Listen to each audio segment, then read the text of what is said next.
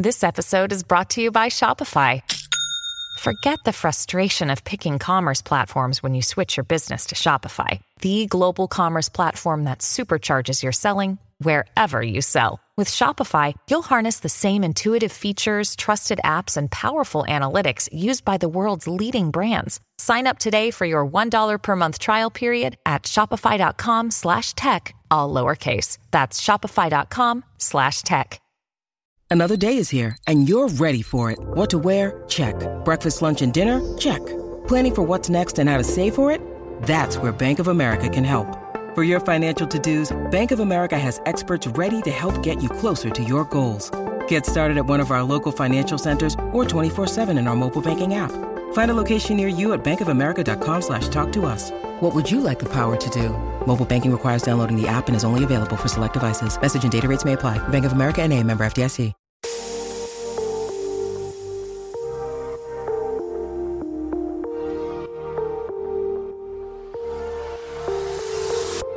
This episode's brought to you by Heidi. Imagine kicking back while a HIPAA compliant AI scribe juggles your notes, ICD 10 codes, letters, billing, and all that jazz for free. Yeah, you heard us right. On the house, it's free. From the genius brain of Dr. Tom, who hated wasting his life writing notes, he started Heidi to change the game. Your Heidi transforms consult babble into crisp, clear soap notes personalizing itself with every edit you make. It's the next best thing to cloning yourself without the weird science behind it. One day, your Heidi will look through research, take calls, and do anything you don't want to. So, what's the catch? There's no catch. If you currently pay for an AI scribe in your practice, you should swap to Heidi. They'll even credit you for anything you've already paid. Heidi will save you an hour or more a day without dipping into your wallet. Dive into the description for the link and make your practice the envy of every stethoscope in town. Sign up, lean back, and watch Heidi work its magic. All for free because you've got better things to do.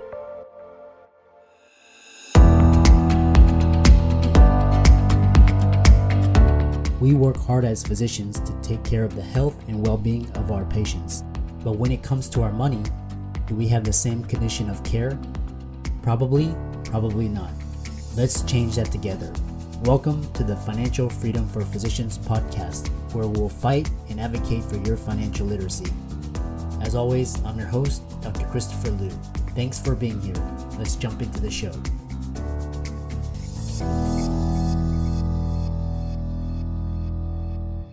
Welcome to this week's podcast episode. I've got a fantastic guest for you today. Mike Trigg, coming out of the Silicon Valley Bay Area, and he's going to talk to us all about tech entrepreneurship. I love having guests such as Mike shed some light on this kind of this very niche and very vibrant ecosystem that's creating some of the most world's most valuable companies, most valuable ideas, all the innovation. Uh, and I'm really happy to introduce him to the show to the guests. So, Mike, welcome. Thank you. Thanks so much for having me on. Yeah, I know you've uh, written a book. We'll talk about that, BitFlip, and you've done so much work. Kind of set the stage and talk about your early career days and how it led to what you're doing today. Yeah, of course. Well, uh, I grew up in the Midwest. I'm a Wisconsin native. Went to uh, Northwestern University for undergrad, then went to Washington, D.C. And the first career that I thought I wanted to pursue was politics. I worked on Capitol Hill for a few years. Uh, it was an interesting time to work on Capitol Hill and then kind of got the entrepreneurial bug. I had, you know, out in DC, I was reading about this wonky thing called the information superhighway. This was back in the early 90s. And I thought, wow, this seems like it could be a once in a generation transformational technology. And so I set my sights on getting out to California with the dot com boom. Uh, I came out here for business school at UC Berkeley, which was wonderful and then pursued a career in technology. I was in the tech industry for over 20 years in just about every capacity in every type of company. I did hardware and software, I did enterprise, I did consumer, I did very large companies, and I did I founded companies and co-founded companies, and more further in my career invested in companies. So I've I've kind of done a wide range of stuff in Silicon Valley. And then it was during COVID, actually, I'd always had this aspiration since undergrad to uh, write a novel. And I was trying to do it on nights and weekends, and I wasn't having a lot of success getting it done. It takes a lot more time and effort than you expect. And um, I'd been working on a startup during COVID that you know we were, we weren't able to raise additional funding, so I we wound that down. And I thought, hey, if I'm ever going to take a shot at being a full time writer, now's the time to do it. So my first book called Bitflip, which I can talk more about what that title means, but came out in fall of 20. Um, it was you know, a little bit of introspection. It was, you know, kind of right what you know. I it was about an executive at a tech company who discovers potential fraud within the organization and sort of what to do about that. So, kind of a cautionary tale and a critique of um, Silicon Valley tech culture. So, and then I, my my second novel uh, called Burner is coming out this spring. So that's that's me in a nutshell. Yeah, I love that, and we're we're going to talk about how you um, you know why um, you chose writing as a medium, which is um, I love this. I have a colleague, Deborah Blaine. She's actually she writes fiction, but she tries to incorporate kind of um, narratives within the stories to kind of highlight problems with healthcare. Which, um, but uh, what's really interesting to me is um, this area of Silicon Valley, and it's um, like I said, it's it's got it's so much innovation, but it's also got a lot of um, controversy. So you know, we'll talk about kind of um, this you know this area of VC, and um, we had this idea of tech exploitation, and you got social media, yeah. and then AI. Talk about that. Yeah, I mean that really has become my area of interest and sort of my my lane, if you will, for being a writer. Is um, you know all my books have a common theme, which is the impact of technology on modern life. Um, and so the first book really examine that from the standpoint of a technology company. And uh, you know there's there is a tendency i think maybe this has diminished somewhat in the last few years but a tendency to sort of glorify tech companies. You know there's this great american entrepreneurial dream about you know founding a company. And if you look at the most valuable companies in the world you know they're almost all technology companies that started in a garage uh, so there's a great sort of mythos about that. Uh, but the reality can be, you know, a lot different. I, I was, I, I've founded or co-founded a number of companies and been a, an executive at other early stage companies. And, you know, the path is rarely a linear one. Um, there's a lot of uh, challenges along the way. Uh, I've had companies that have been very successful and had lucrative exits, but I've had companies that have struggled. I've had companies that have pivoted. I've had companies that I've had to shut down.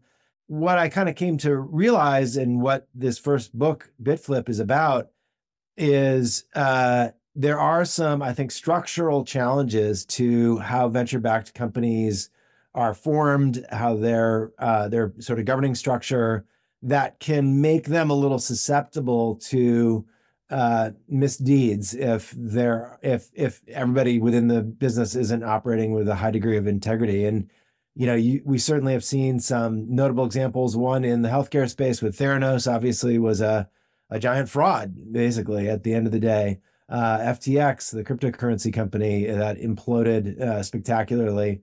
You know there have been some pretty high profile examples as you know sort of the the the economy slowed and the tech economy in particular slowed, lowering tide sort of exposes some of the uh, misdeeds that are going on. So uh, that was really what the the book was about. And the title, uh, for those of you you know with a technical background, you'll know a bit is expressed in binary code as either a zero or a one. It can only be mm-hmm. one of two things.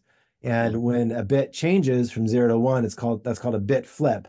And so I use that title to metaphorically refer to sort of a change of heart that I had as an author and that the protagonist goes through in the story. Yeah.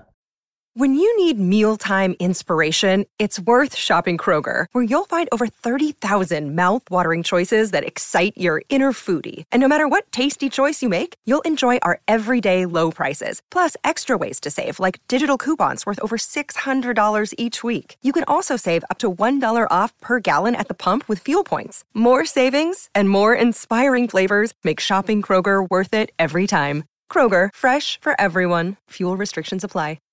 At Evernorth Health Services, we believe costs shouldn't get in the way of life changing care, and we're doing everything in our power to make it possible. Behavioral health solutions that also keep your projections at their best? It's possible. Pharmacy benefits that benefit your bottom line? It's possible. Complex specialty care that cares about your ROI? It's possible. Because we're already doing it. All while saving businesses billions. That's Wonder made possible. Learn more at evernorth.com/wonder.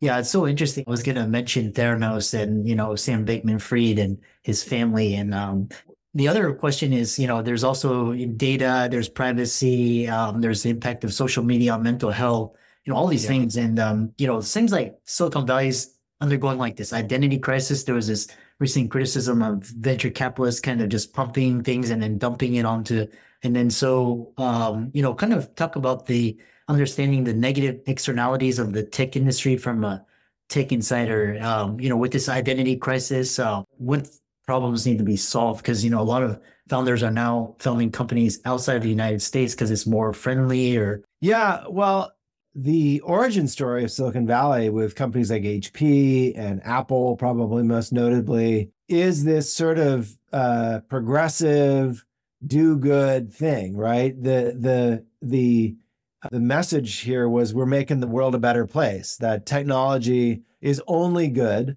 Um, it doesn't have any of the negative externalities of, you know, the banking industry or the oil and gas industry or sort of other, you know, old old school generation products that pollute and everything else. And oh, that was a very powerful appeal of the area. You know, that was a part of the reason I came here. It was one of the few places where you felt like you could get rich and not get a guilty conscience over it, right? Like that you deserved those rewards. And I think it's really just been in the last, you know, decade or and even more concentrated probably um, post pandemic. You know, you see this term big tech, like big oil or big pharma, start to be used. Um, you start to see a, a, more widespread awareness among the general public of the negative effects of some of these technologies the power that some of these tech giants wield, and you know a recognition that, it, frankly, a cynicism within um, a lot of tech employees of, gosh, maybe I'm not making the world a better place. You know, if I'm at Facebook or Twitter, and some of these platforms have been used to spread disinformation, to spread spread hate speech. Oh, there, there's uh, an increased sense and sensibility that you know it's not necessarily all good. Um, and here in the Bay Area, you see obviously very acutely, um, you know, the wealth stratification and gentrification that's happened as a result of the tech industry. You know, you kind of have areas of the city that are really struggling uh, with unhoused populations and and drug epidemics and other kinds of things. Mm-hmm. And then a, a, completely different class of workers living in luxury condos and and you know bus to work and and fed and everything else. And so that I think is weighed on the conscience of a lot of people in the tech sector. Um, and you know, then kind of compounding it, w- we saw a number of scandals. You touched on a couple, FTX, Theranos. There's a bunch of others. I did a post on my website at miketrigg.com that um, spelled out, you know, the top ten. My my take on the top ten tech scandals of 2022. This was last year that I wrote it and that article just took off. I mean, it's gotten thousands and thousands of reads um, because it's a topic that people care about, and they and they feel like the deck is a little bit uh, unfairly stacked, um, maybe against people who aren't in the tech industry. Yeah, and uh, what, which I wanted to kind of touch upon, um, and there was actually because my friends they worked in Silicon Valley for during the uh, early tech booms, and they were telling me that they uh, a lot of them uh, they did there was a trailer parks you know people making six figures living in trailer parks or living on campus to save money on rent because the rent was just so sky high um, yeah. like google engineers and meta engineers in apple was like it was and then have to like bike or take the bus to work and just kind of like very like struggling to make ends meet. So for somebody in the tech industry earning a tech industry salary, yeah, you know, imagine what it's like for a nurse or a teacher or a fast food worker. You know, th- those occupations don't uh, earn nearly uh, the six figure salaries that that a lot of people in the tech industry earn. So it's visible here in the Bay Area. You see that dichotomy, um, and that that was another big point of the book as well. Is uh, you know, sort of examining wealth um, you know discrepancies. Yeah, which leads me to my next question. And you know, you know, we touched. Well, for example, um, why do you think Silicon Valley is very particularly prone to white collar crime, uh, corporate malfeasance, and uh, just white collar fraud? Yeah, let me be clear it's not particularly prone to it. I mean, the vast, vast, vast majority of um, companies and people in the tech industry are, you know, beyond reproach, completely ethical. I never have witnessed anything that I would consider to be unethical or, or immoral, or let alone illegal behavior in any of the companies that I've ever been at. Mm. Um, so I don't want to suggest that it's widespread, but you do see, you know, again, several dozen high profile companies that have ha- had these sorts of struggles.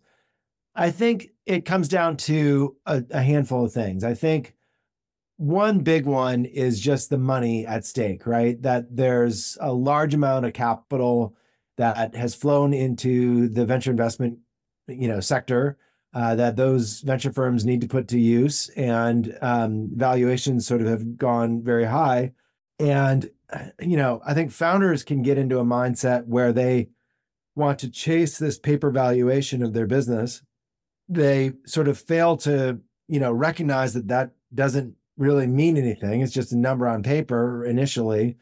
Um, and then if the business can sort of start to go sideways or not perform as as expected to justify those valuations that's where sometimes you can see this sort of gap form. And it's an interesting dynamic. Like if you think about the board structure of a normal company the the governance the board is there to oversee the CEO and to, you know, run things like audits of the financials and things like that. Mm. Um, in venture backed companies, that sort of division of labor isn't always necessarily there, right? The uh, the venture investors invest very early.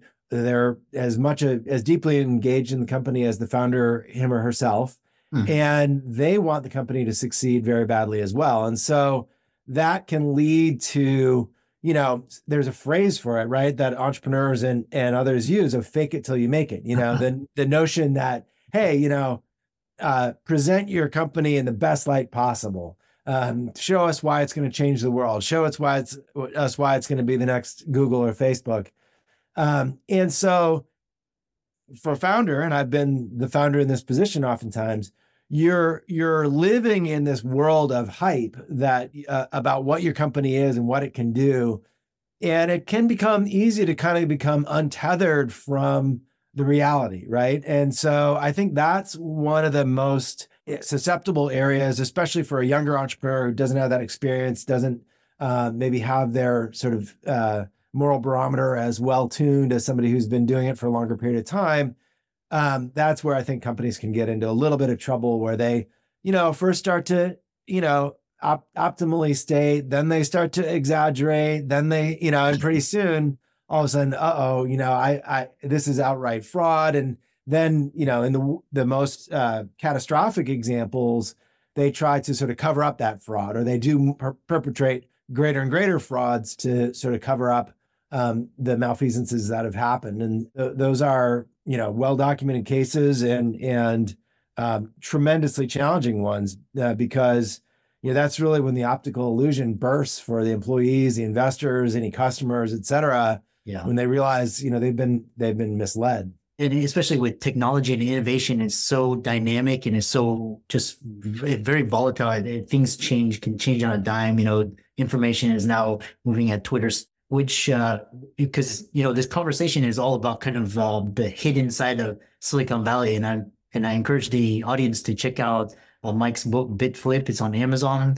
Um, it's really in- interesting, but um, AI is the talk now these days, and you're seeing these yeah. companies with these massive valuations like Nvidia and uh, just like Palantir and like just all that. I'm just like, wow, look at these valuations. I'm like, what is you like? What is the dark side of AI in Silicon Valley, especially because now we've got like a really important years like elections and like there's all this misinformation and people can create deep fakes and you know uh, even yeah. Tucker Carlson's you know going to interview Putin. That's gonna be really interesting. So, what are your thoughts? Uh, wow, there's a lot to unpack there. I mean, I, I, think first I would point to AI as a sector, as an investment sector. I think that we're seeing in that segment of the tech market uh, an example of this sort of over exuberance or bubble or whatever you want to call it that can lead to these sorts of problems, right? You, you know, normally a venture investor uh, or any investor is going to do their due diligence about a company, right? And so they're they're going to interview customers and they're going to audit financials and they're going to ask a bunch of questions of the founders and really get a sense of what it is that they're investing in. When there's a ton of hype uh, around a sector and many uh, potential investors throwing money at you know some of these AI companies, that's when this sort of feeding frenzy kicks in, and yeah. the diligence is less because they they feel like they need to move fast. They throw more and more money uh, to try and get their uh, investment offer accepted, um, and so you know that's when corners are cut. That can lead to retrenchment.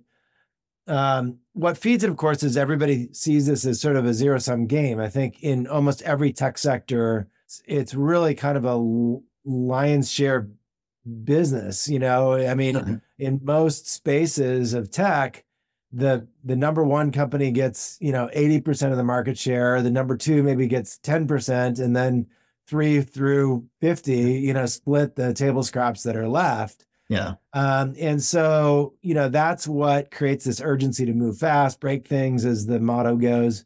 So that's sort of i think an interesting timely happening right now repeat of the mistake.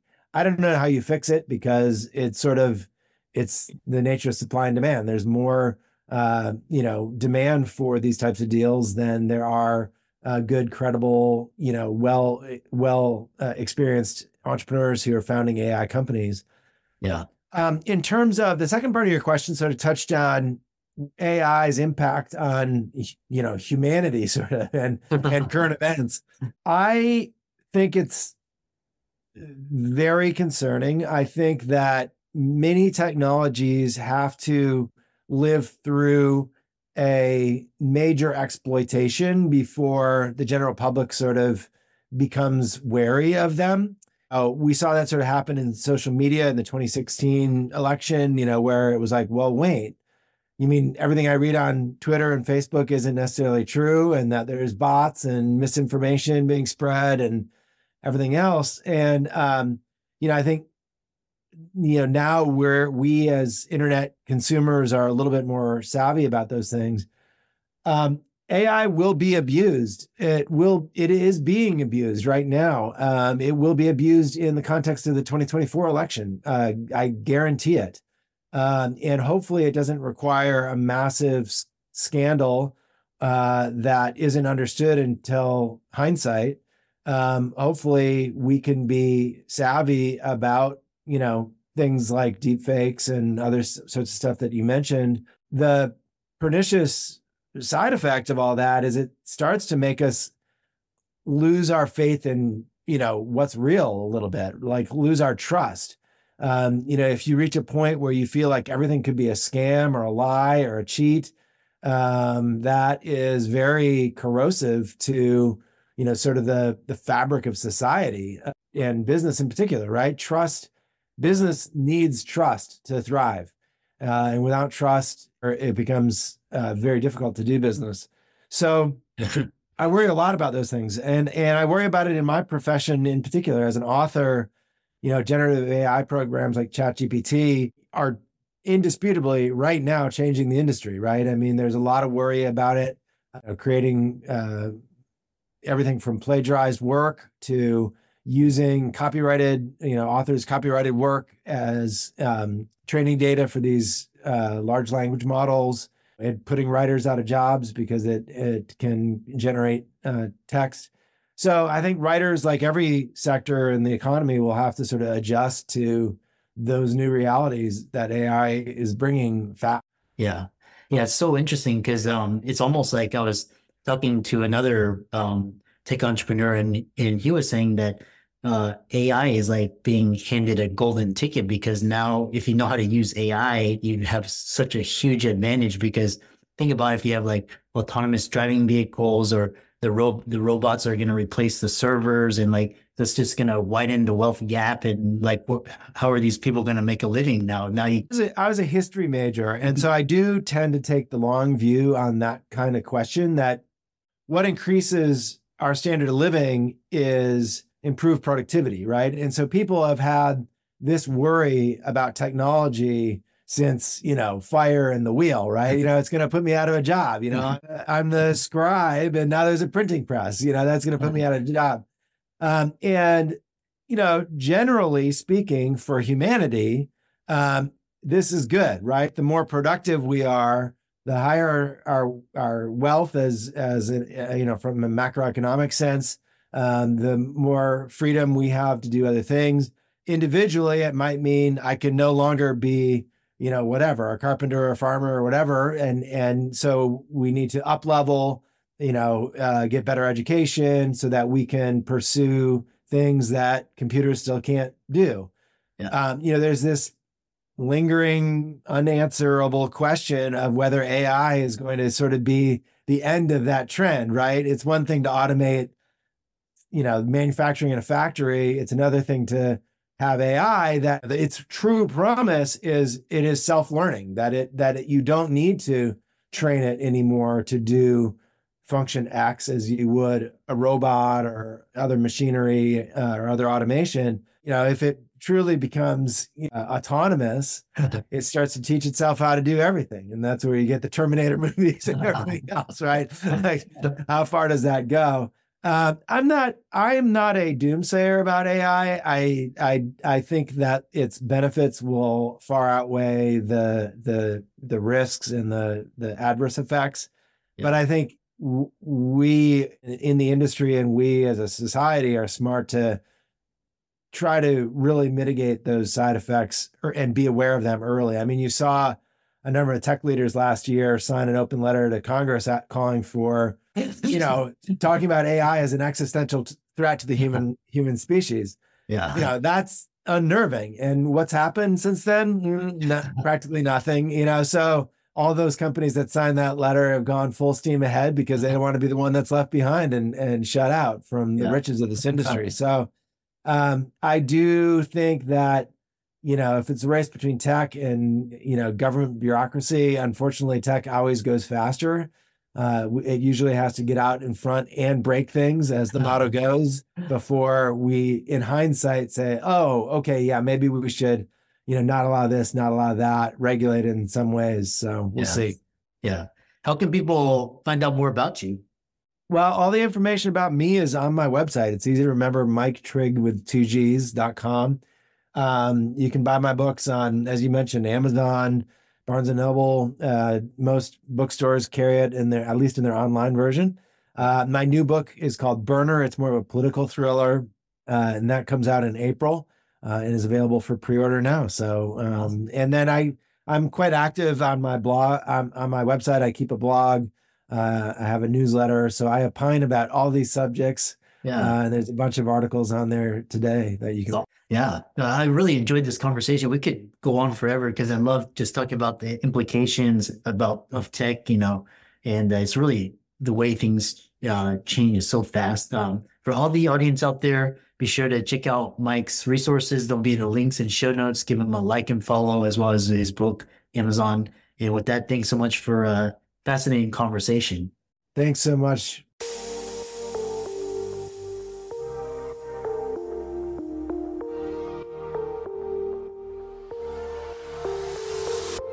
Thanks again to Heidi.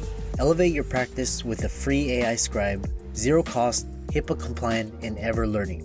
Heidi turns tedious tasks into time saved. Ready to swap? We've got you covered for past AI scribe expenses. Head to HeidiHealth.com, get started, and make your practice the envy of every stethoscope in town.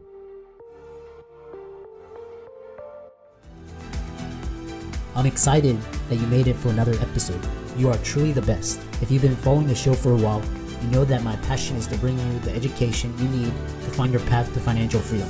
Please come back week after week for new content, new resources, and great guests. Until then, if you haven't already, please be sure to check out the website www.drchrisloomdphd.com for more support. I'll see you next week.